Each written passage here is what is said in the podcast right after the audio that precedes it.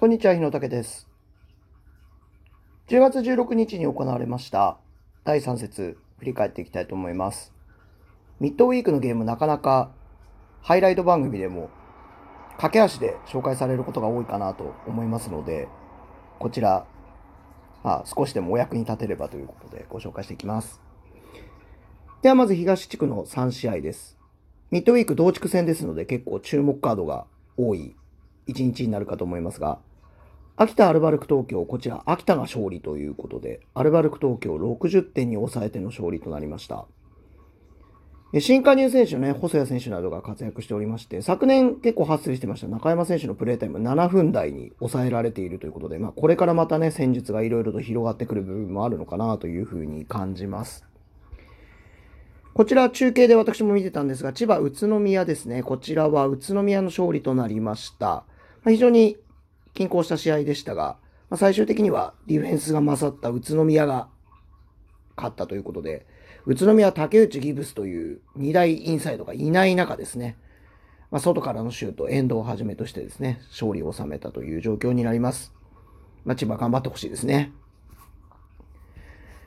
サンロッカーズ渋谷対北海道、こちらは話題のセバスチャンサイズ。今回お休みでしたが、サンロッカーズ渋谷が勝利しております。まあ、サンロッカーズの強さ本物かなといったところですね。続いて中地区になります。三円横浜は横浜の勝利となりました。テラスハウス出演で話題の田渡亮選手、こちらが27得点8アシストと大活躍となっております。話題性がいい形でね、作用しているかなという状況です。三河新潟は三河の勝利となりました。エース金丸25得点。まあ、こちらは安定のプレーかなというところなんですが、スリーポイントは1本ということで、目立っているのが長野選手、大阪から移籍した長野選手になりまして、こちらがスリーポイント8分の5決めているという、結構ね、前節千葉戦でも長野選手活躍が見られましたので、これからちょっと注目かなというところになるかと思います。川崎富山は富山の勝利となりました。インサイドの要、スミス選手長期離脱という中ですね。もう一人の外国人、レオ・ライオン選手、元千葉ということで結構注目をしていますが、40分フル出場で富山の勝利という形になっています。西地区に参りまして、大阪、京都は京都の勝利と松井慶十郎選手はね、非常に活躍をしている状況になっています。移籍がいい形でね、作用しています。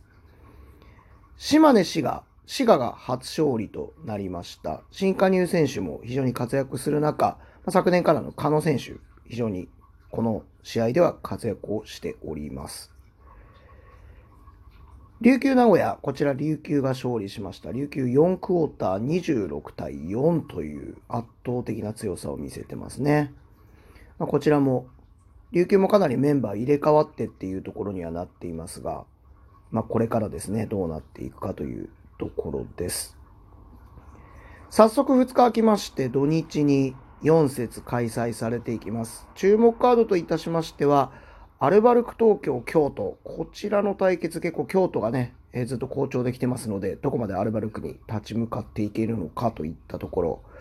えまた、宇都宮三河ですね。まあ、矛盾対決という印象がありますが、ディフェンスの宇都宮と攻撃の三河という、そういった印象です。えまた、千葉、川崎ですね。川崎が今年非常に守備が目立っていますので、まあ、そこに千葉がどこまで立ち向かっていけるのかといったところが注目になっていくかと思います。私も千葉川崎は船橋アリーナ会場で土曜日見てこようと思いますので、またそちらの様子なんかもお伝えできればというふうに思っております。こちらまた土日の試合終わりましたら、懲りずに配信させていただければと思っております。またよろしくお願いします。日野岳でした。